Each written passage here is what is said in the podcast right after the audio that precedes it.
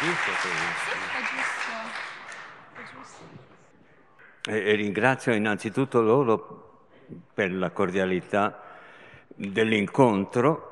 Ringrazio il vice sindaco che ha parlato prima in modo così amabile e altrettanto amabile la professoressa che mi è qui alla sinistra. E eh, devo dire che il titolo mi è stato dato dal, dal direttore del Festival della Filosofia, L'Innegabile.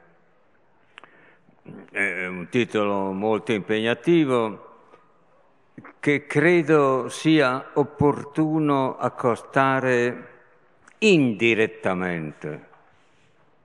Eh, ho ascoltato con molto interesse le pertinenti osservazioni della professoressa quando ha parlato di episteme tessaleceias e forse ne accennerò anch'io. Ma mh, mm, innanzitutto può venire in mente a molti, ma come mai parlare di questi temi in un tempo come il nostro dove i problemi urgono mm, nella società, nelle società, i problemi eh, che, eh, rispetto ai quali sembra ingenuo o un lusso o comunque sovrabbondante intrattenersi sul tema della verità e dell'incontrovertibile e dell'innegabile. Perché questo considerare questi temi quando c'è un grande urto tra popoli ricchi e popoli poveri, tra un inquinamento del pianeta che ormai fa tremare tutti, tra un incremento demografico intollerabile che provoca i fenomeni dell'immigrazione, tra quella tensione sulla quale noi troppo poco riflettiamo, quella tensione tra mondo dell'est e mondo dell'ovest, che non è venuta meno con la fine dell'Unione Sovietica, ma si ripropone e da capo, da un lato, con la Russia capofila e dall'altro gli Stati Uniti capofila, che sono tuttora in grado, anche se se ne parla poco, tuttora in grado di distruggere qualsiasi avversario, ma insieme di distruggere la terra. E allora se, se questi ed altri problemi ci stanno addosso, perché parlare del, dell'innegabile. E soprattutto in un tempo dove, come ha ricordato la professoressa, anche in sede culturale l'innegabile è visto ormai come obsoleto. E dirò subito, è inevitabile che sia visto come obsoleto, l'innegabile. Anche perché un discorso sull'innegabile, un discorso che voglia condurci all'innegabile, è un discorso innegabile. E se deve condurci alla casa della verità, il percorso che dobbiamo compiere per arrivare a questa casa sta al di fuori della casa e stando al di fuori dell'innegabile è negabile. Percorrere la strada che ci conduce alla casa della verità significa andare incontro a una situazione in cui sarà valido il bussate, ma non vi sarà aperto, perché un percorso al di fuori dell'innegabile è un errare e l'errare non può condurre alla verità, all'innegabile. Perché qui la parola innegabile ha un senso forte un senso che prima del popolo greco è ignoto. Non credo di esagerare e mi assumo la responsabilità se dico che l'evocazione dell'innegabile è il fatto decisivo nella storia dell'uomo. Non c'è un altro evento altrettanto decisivo. Prima del popolo greco ci sono le negazioni, ma non c'è quel senso che Aristotele esprime dicendo che dell'innegabile, lo dico in greco ma adesso traduco, uk endeketai allos ekein. Non è possibile che stia altrimenti. L'innegabile è un, una dimensione che non è possibile. Devo fare qualcosa? È una dimensione che non è possibile che stia altrimenti. Uk endeketai allos ekein. Ma tutto questo discorso che abbiamo fatto eh, vuol dire che si vede che c'è qualcosa di importante in questo.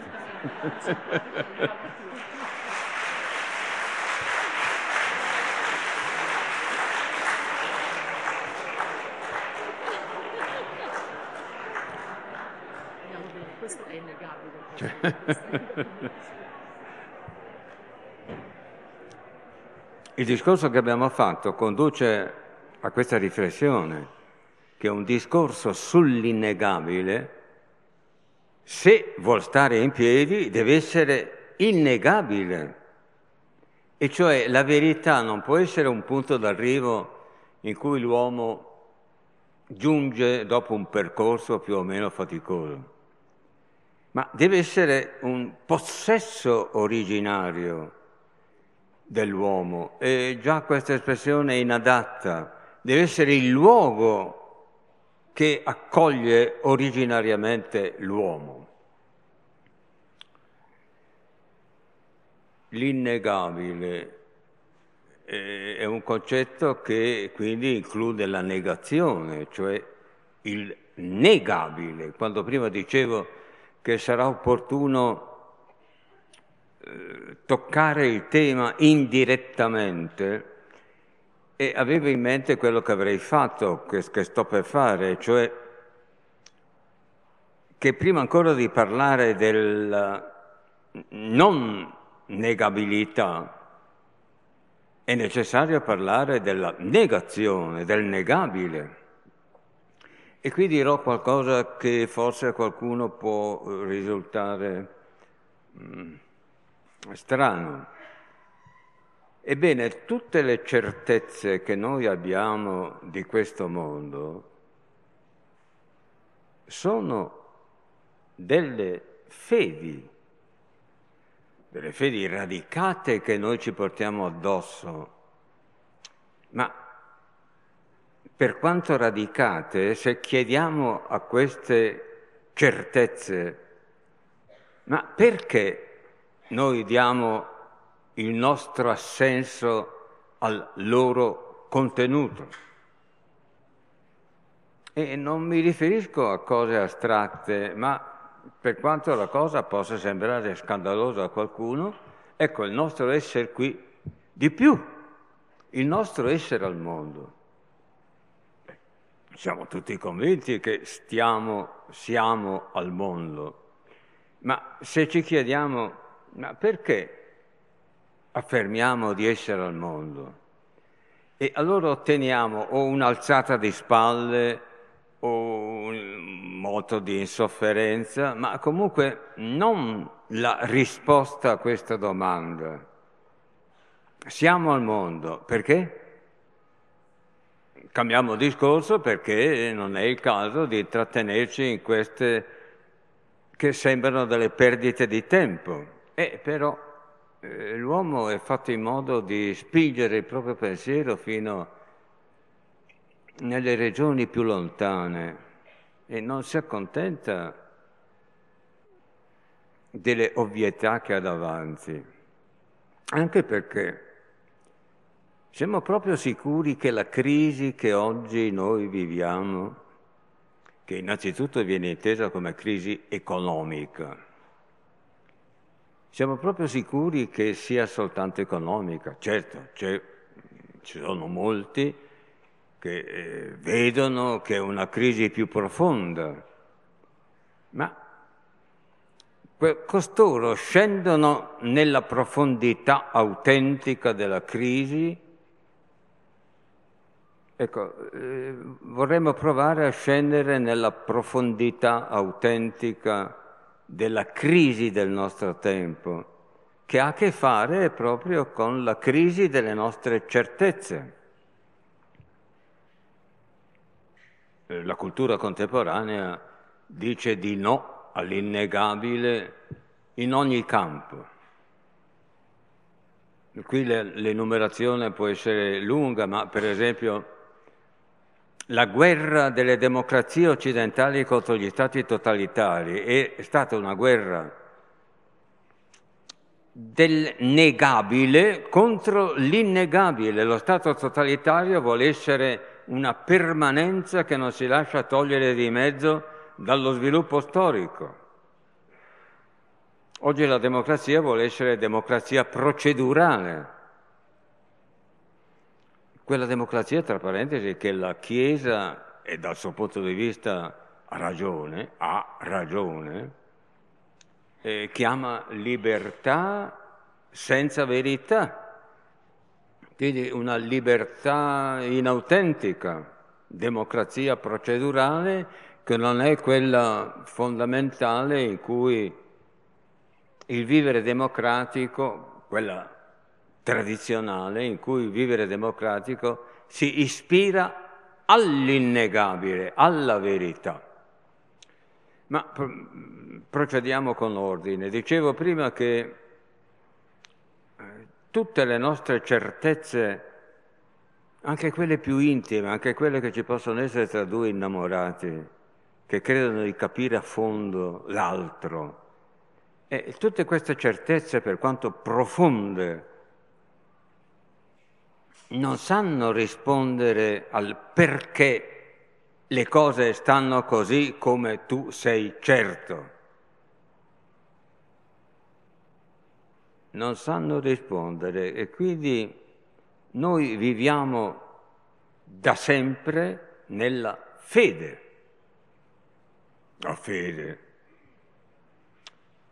E, sulla fede eh, si riflette sempre troppo poco. C'è una grande definizione della fede che è data nella lettera agli ebrei, dove si dice che la fede è argumentum non apparentium. È l'argomento che si dà alle cose che non appaiono, non soltanto che non appaiono ai sensi, commenterà poi, non so, Agostino o Tommaso, ma l'assenso che si dà alle cose che non appaiono nemmeno ai sensi dell'anima, cioè alla ragione. Che Gesù sia figlio di Dio è qualcosa che non solo non appare ai sensi, ma non appare nemmeno la ragione. E la fede cristiana ci tiene a tutelare questa trascendenza del contenuto di fede rispetto alle evidenze razionali.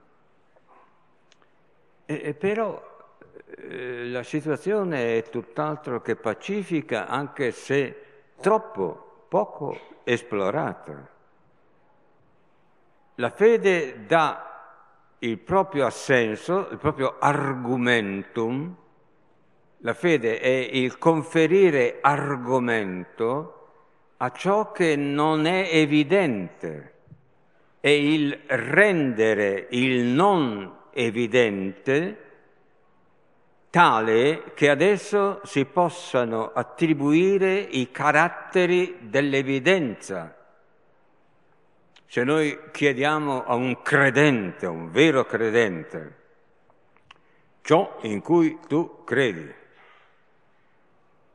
è così come tu lo credi o è diversamente?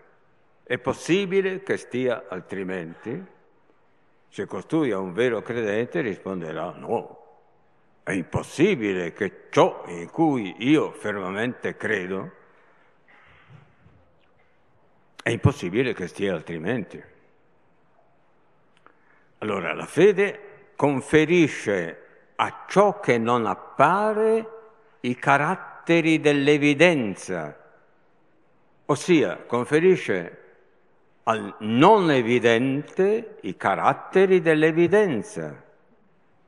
Ciò che non appare è ciò che sta nell'oscurità. La fede conferisce all'oscuro i caratteri della luce, tratta l'oscuro come luce. Questo stando alla definizione grandiosa che la stessa fede cristiana dà di sé. Questo trattare l'oscuro come luce, la notte come giorno, è come trattare qualcosa come altro da ciò che esso è, ossia è contraddizione. Ma non siamo ancora arrivati al senso ultimo della fede in cui, ripeto, noi da quando viviamo ci troviamo. Perché il conferire argomento a ciò che non appare non rende apparente ciò che non appare. Il credere che Gesù sia, uso questo esempio perché è il più accessibile eh, nel nostro clima culturale, il credere che Gesù sia figlio di Dio, e cioè il dare un argomento a questa connessione, Gesù figlio di Dio, questo dare argomento non rende evidente ciò che non appare, non, re, non lo rende luce. Stiamo dicendo, la fede tratta come luce l'oscuro, ma non per questo rende luce l'oscuro. L'oscuro rimane oscuro, ma rimane tale anche per il credente, il quale se è autentico, non crede che il proprio credere sia assimilabile alle verità razionali. E quindi il contenuto della fede sta dinanzi allo stesso credente nel suo non essere l'evidenza indiscutibile innegabile. Questo star dinanzi in questo modo come il discutibile e il negabile, come lo chiameremo se non con la parola più adatta che credo sia la parola dubbio?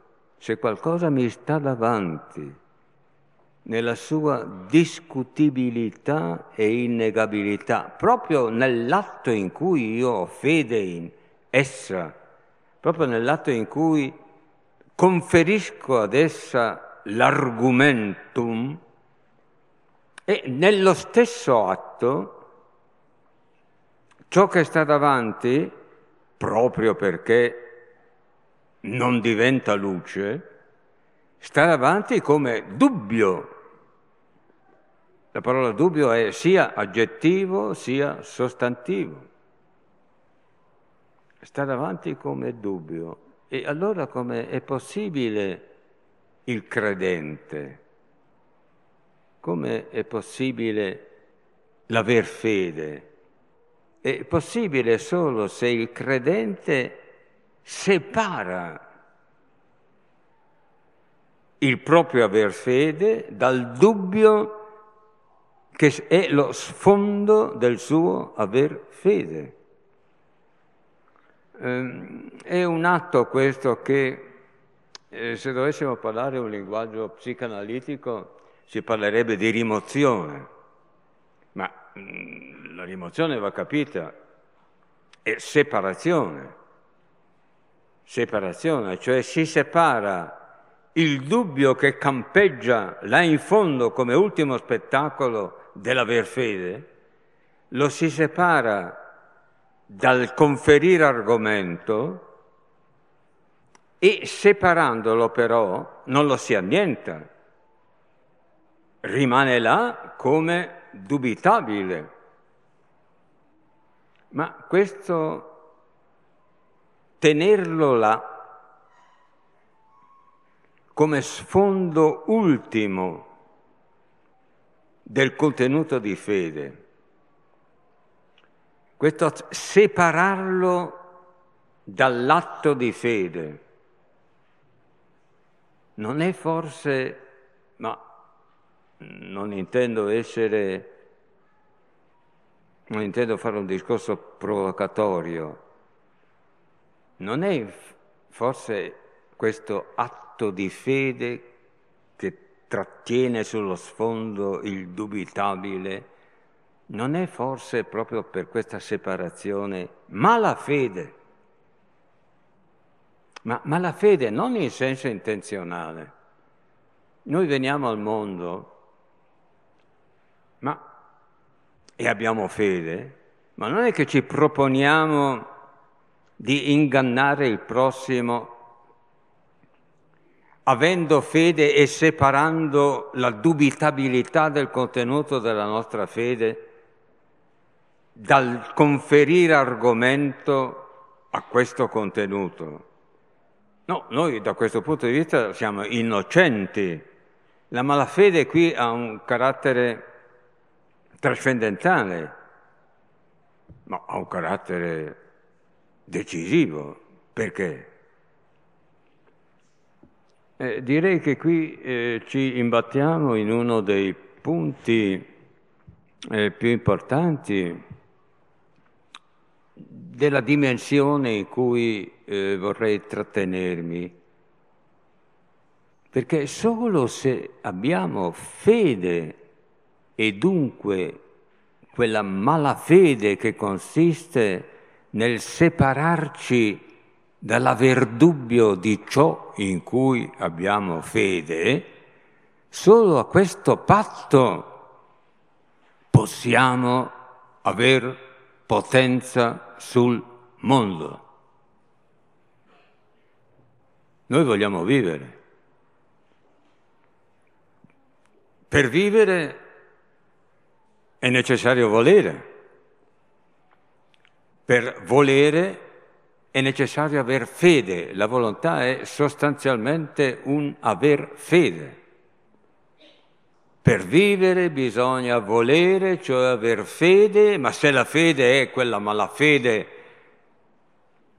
di cui ho parlato, ecco che la malafede è la condizione sotto la quale noi possiamo aver vita, quella vita che eh, sin dagli inizi l'uomo cerca di conquistarsi nella, lot- nella lotta contro l'ambiente originariamente ostile in cui si trova a vivere. Tutti noi credo che abbiamo esperienza, andando indietro negli anni, dobbiamo f- farci spazio nel mondo per vivere se non ci facciamo spazio, e, e qui mi riferirei a quel farsi spazio originario che è lo stesso respirare. Per respirare bisogna che il petto si dilati e che quindi abbia spazio. Ma poi lo spazio è ben altro, il mangiare, il camminare, il costruire, il vivere, l'amare, il combattere, eccetera. E tutte queste cose sono il farsi spazio contro quella barriera originaria che poi l'uomo intenderà come il demonico divino. eh, questa è una, è una vicenda tragica della nostra origine. In questo momento mi viene in mente il debito che Freud dichiara di avere nei confronti di James Fraser, l'autore del ramo d'oro, dove si parla del regicidio, regicidio rituale. Il re deve difendere la sua capacità di essere il capo e la difende soltanto combattendo all'ultimo sangue col pretendente, con quello che vuol diventare lui il nuovo re. E siccome il re c'è un nuovo pretendente perché si crede che il vecchio re sia appunto vecchio, il combattimento si risolve in una uccisione del vecchio re. E Freud intenderà questa uccisione come parricidio degli antenati. Ma c'è qualcosa di più decisivo del parricidio che trapela in queste concezioni, cioè il deicidio L'uomo per vivere deve uccidere Dio e Dio per restare Dio deve uccidere l'uomo. Sto dicendo qualcosa che sta andando oltre, per esempio, un testo come quello vetera, veterotestamentario del Genesi, no? Serpente dice ad Adamo, mangia il frutto e eritis sicut di, sarete come dei se Adamo si porta a livello degli dei, gli dei raggiunti da Adamo non hanno più quella posizione dominante che hanno quando sono preminenti rispetto all'uomo. Raggiunti da Adamo, gli dei e il Dio veterotestamentario, in quanto raggiunti, sono uccisi nella loro unicità, nella loro inflessibilità nel loro essere la barriera contro la quale originariamente Adamo non può nulla. Adamo mangia la mela, che vuol dire che mangiare la mela vuol dire se mangiando la mela si è come Dio, vuol dire che mangiando la mela si mangia Dio. E anche questo non è una invenzione balorda del sottoscritto perché in tutti tutti i miti, dal Pacifico al Medio Oriente, al cristianesimo, il mondo è solo in quanto il Dio, un Dio, è squartato e le sue membra costituiscono le cose del mondo di cui l'uomo si avvale per sopravvivere. Mi riferisco ai miti del Pacifico, eh, la dea Hainuele, l'India, Prajapati,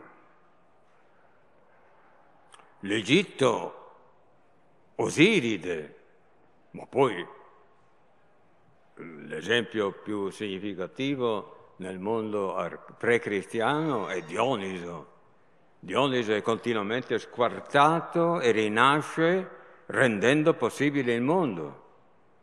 Ma che cos'è la crocifissione se non lo squartamento di Cristo che rende possibile l'uscire da quel non poter non peccare, come dice Sant'Agostino, in cui l'uomo è gettato da quando ha commesso il peccato originario. Ecco, questo è il mondo della fede. La professoressa eh, aveva accennato a un'espressione essenziale, episteme tessa leceias, che tradotto così alla buona si potrebbe dire scienza della verità, ma tradotto alla buona è male. Scienza, episteme, e noi diciamo epistemologia, episteme, tes aleceias, aleceias è genitivo di aletheia. Non c'è bisogno di Heidegger, basta un vocabolario per sapere che aletheia è alfa privativo, letheia è il sostantivo che indica il, nas- il nascondimento. Aletheia vuol dire il non nascosto, il contrario di quei non apparenzia di cui parlavo prima a proposito della definizione della fede cristiana. Il testo greco in quel passo dice elenkos u blepomenon. La, vulga, la vulgata traduce argumentum non apparenzia. Aletheia è appunto non nascondimento, quindi l'evidente, quindi ciò che si lascia vedere, quindi l'apparente, ma non nel senso di illusorio, ma nel senso che è ciò che appare, si manifesta e in luce. Ebbene, eh, i greci inaugurano un atteggiamento, l'atteggiamento appunto dell'innegabile, che compie un percorso che si può dire arrivi fino al, al XIX secolo.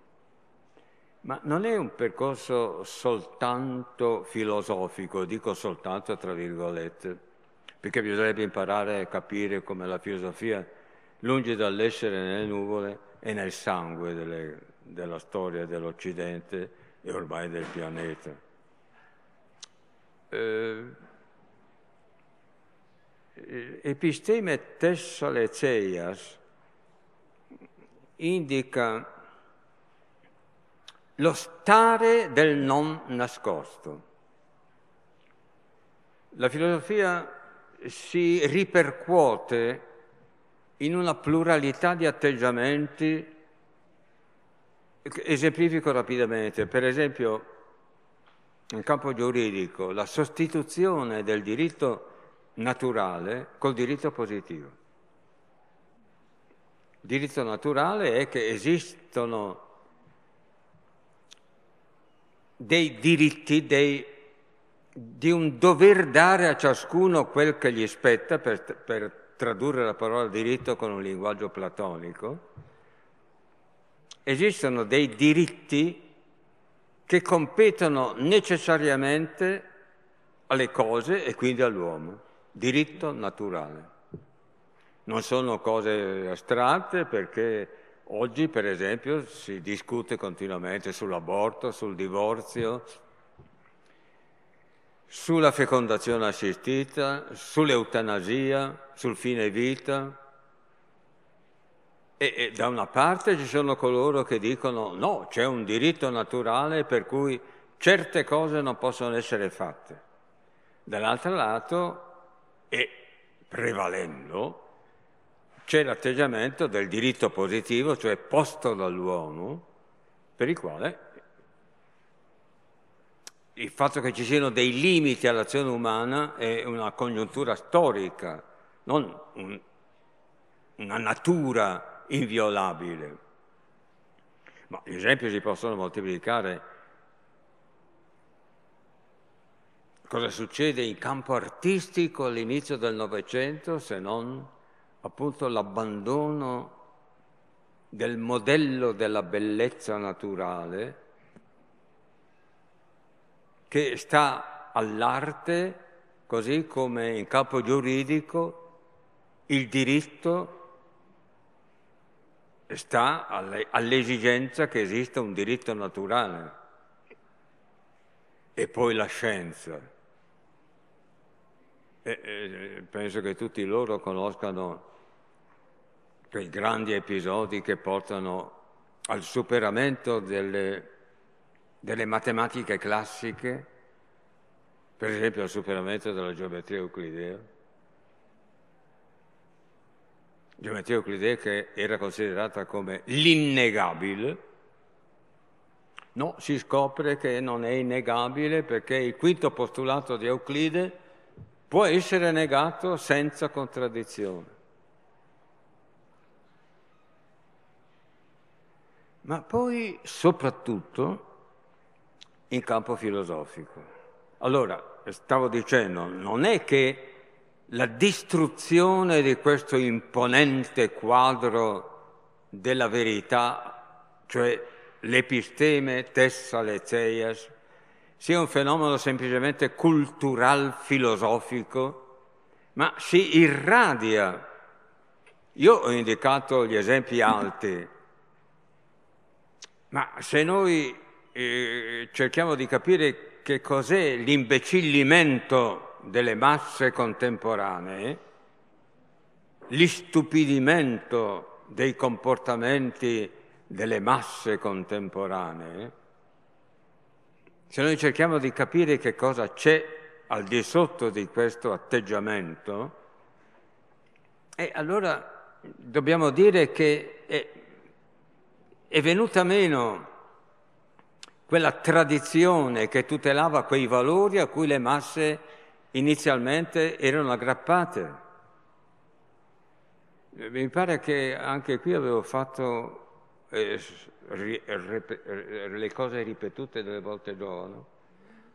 Avevo fatto quell'esempio del trapezista che noi ci troviamo come il trapezista, il nostro tempo si trova come il trapezista che ha lasciato l'attrezzo, i valori della tradizione, ma non si è ancora aggrappato al nuovo attrezzo di cui dirò tra poco.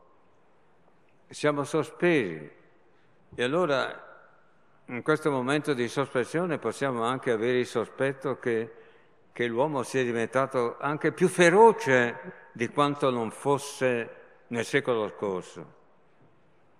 E poi lo percepiamo, il comportamento dei giovani che, che delude gli insegnanti, e non solo gli insegnanti, ma il comportamento degli anziani che non sanno educare i giovani.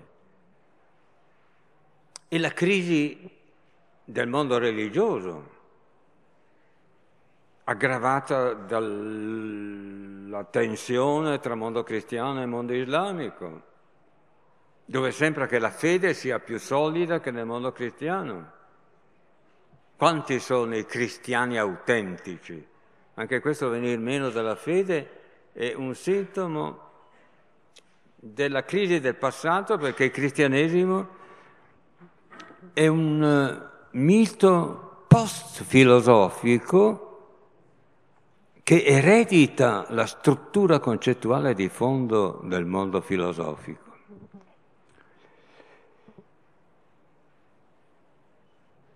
Dicevo che eh, la punta di diamante di, questo, di questa distruzione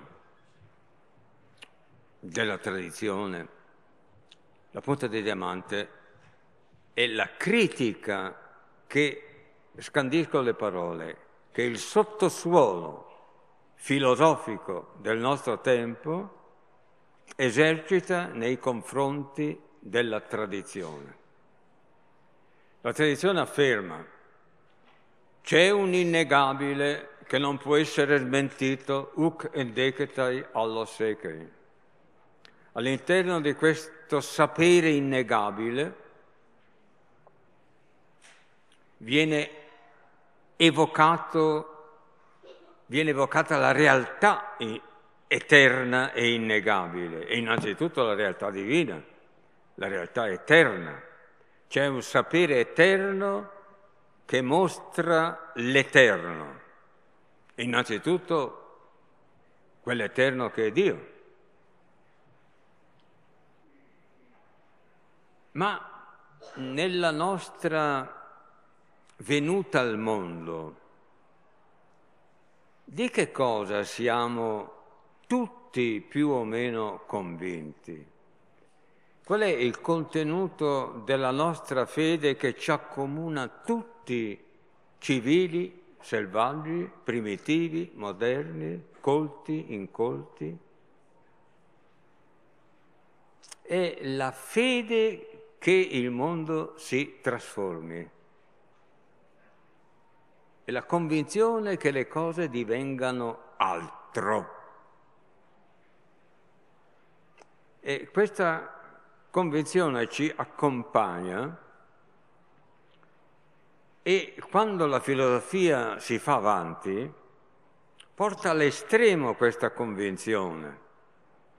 Una convinzione tremenda, tanto è vero che si dice che la filosofia, Aristotele dice che la filosofia nasce da zauma. Zauma vuol dire l'angosciato terrore. La filosofia nasce non dalla meraviglia, ma dall'angosciato terrore. Odisseo chiama Polifemo zauma, non è qualcosa di semplicemente stupefacente, è orripilante. E cos'è l'orripilante per l'uomo? Il dolore e la morte. La filosofia nasce da quel zauma che è presente anche nel tempo del mito, l'orrore per il dolore e la morte. Ebbene, quando ci chiediamo che cos'è l'elemento che unisce,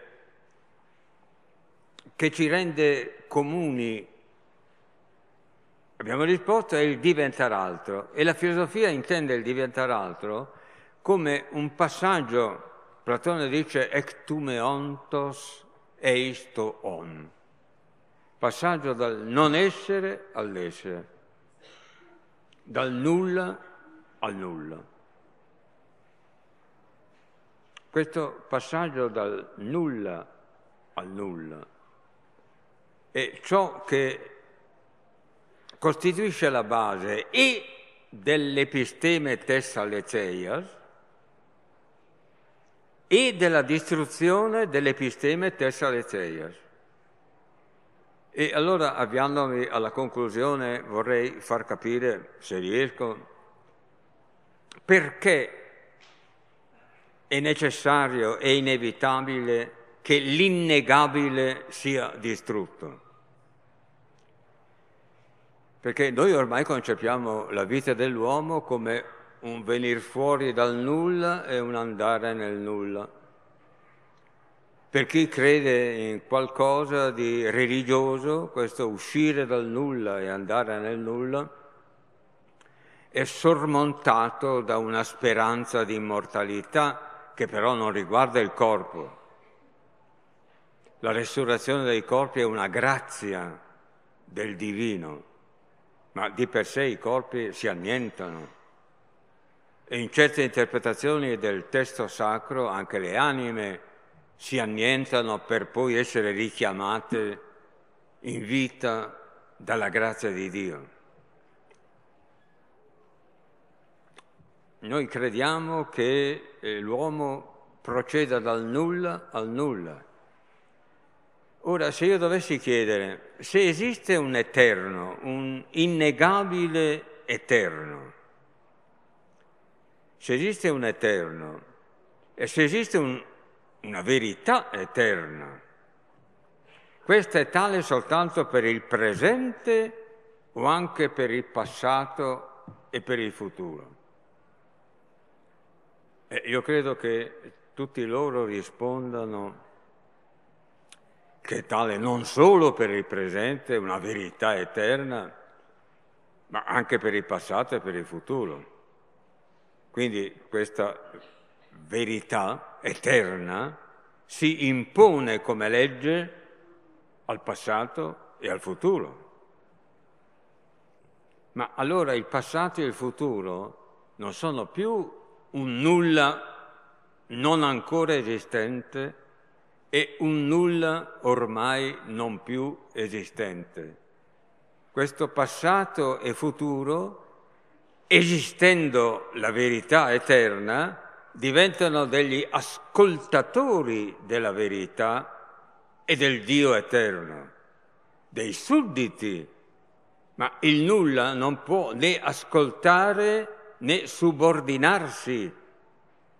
Quindi l'esistenza di una verità eterna rende essente il niente, quel niente che è il passato e quel niente che è il futuro. Questo discorso, per chi sappia scendere in quello che prima ho chiamato il sottosuolo essenziale, il sottosuolo filosofico del nostro tempo, questo discorso è appunto compiuto da questo sottosuolo, che non è eh, abitato dai magna nomina che per lo più vengono invocati in campo filosofico, per esempio Heidegger o Wittgenstein. No, è piuttosto il discorso di Nietzsche che autenticamente inteso indica questa impossibilità dell'eterno. È piuttosto il discorso di Gentile, di Giovanni Gentile, un nome che all'estero non hanno mai sentito, ma è proprio Giovanni Gentile a mostrare questa impossibilità. E ancora peggio, è un nome che all'estero fa inorridire quando lo si consideri come il nome di un grande pensatore, di un massimo pensatore, cioè Giacomo Leopardi. Ma è anche il nome di un grande romanziere come Dostoevsky. Questi hanno pensato l'impossibilità che il mondo del diventare altro esista se esiste l'Eterno. Cioè la tradizione diceva se non esiste l'Eterno non può esistere il mondo diveniente. Il sottosuolo dice, se esiste l'Eterno, mm, mi correggo, il, la tradizione dice se esiste l'Eterno, se non esiste l'Eterno, non può esistere il mondo diveniente.